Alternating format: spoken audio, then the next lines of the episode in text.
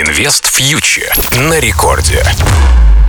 Всем привет! Вы слушаете Радио Рекорд. На связи Кира Юхтенко. Мы обсуждаем главные новости из мира экономики и финансов за неделю. Продолжаем держать руку на пульсе. Начнем сегодня, пожалуй, с биржевых новостей, потому что здесь много интересного. Помимо норильского никеля, который не выплатил дивиденды, что, в общем-то, было ожидаемо, были и хорошие новости для инвесторов. Так, на московской бирже прошло новое IPO впервые до, за долгое время. Это Центр генетики и репродуктивной медицины «Генетика». И мы видим, что инвесторы, очевидно, изголодались по новым размещениям, потому что за три дня после IPO котировки взлетели более чем в два раза.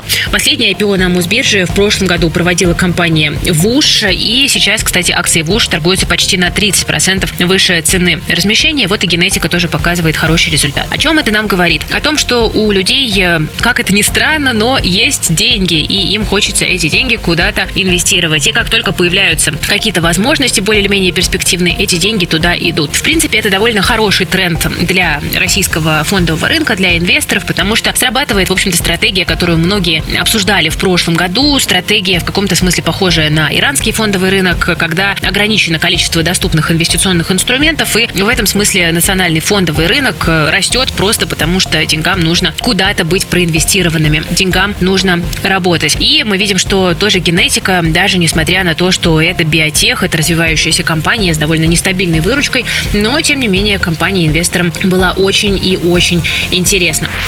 А еще, кстати, на этой неделе у нас отчитался Яндекс за первый квартал 2023 года, и здесь все очень даже неплохо, потому что выручка плюс 54% у российского гиганта год к году. Подразделение умных устройств девайсы и Алиса тоже нарастило выручку аж на 172%, что вообще является фантастическим ростом. Ну и в целом Яндекс показал очень и очень позитивный отчет. Отметил, что продолжит оптимизировать затраты, уже ужесточать финансовую дисциплину в этом году, но, тем не менее, мы видим, что бизнес растет и развивается. Есть жизнь у российского бизнеса, даже несмотря на все трудности. Ну а в США тем временем новый виток банковского кризиса. На этой неделе вышел отчет First Republic Bank, одного из проблемных американских банков за первый квартал. Оттуда за три месяца года вывели 72 миллиарда долларов депозитов, огромный отток капитала.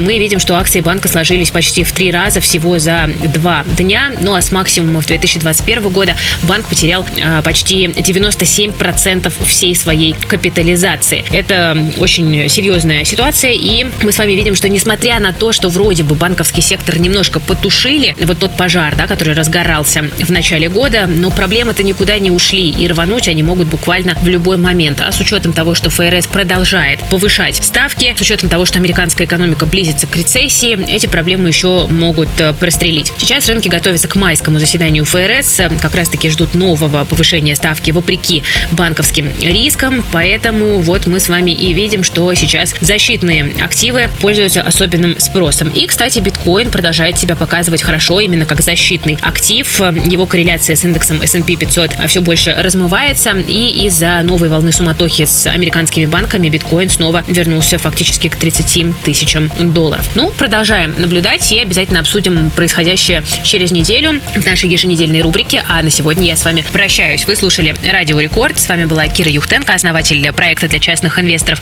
Инвест Фьючер. До новых встреч. Берегите себя, своих близких и свои деньги. Инвест Фьючер на Радио Рекорд.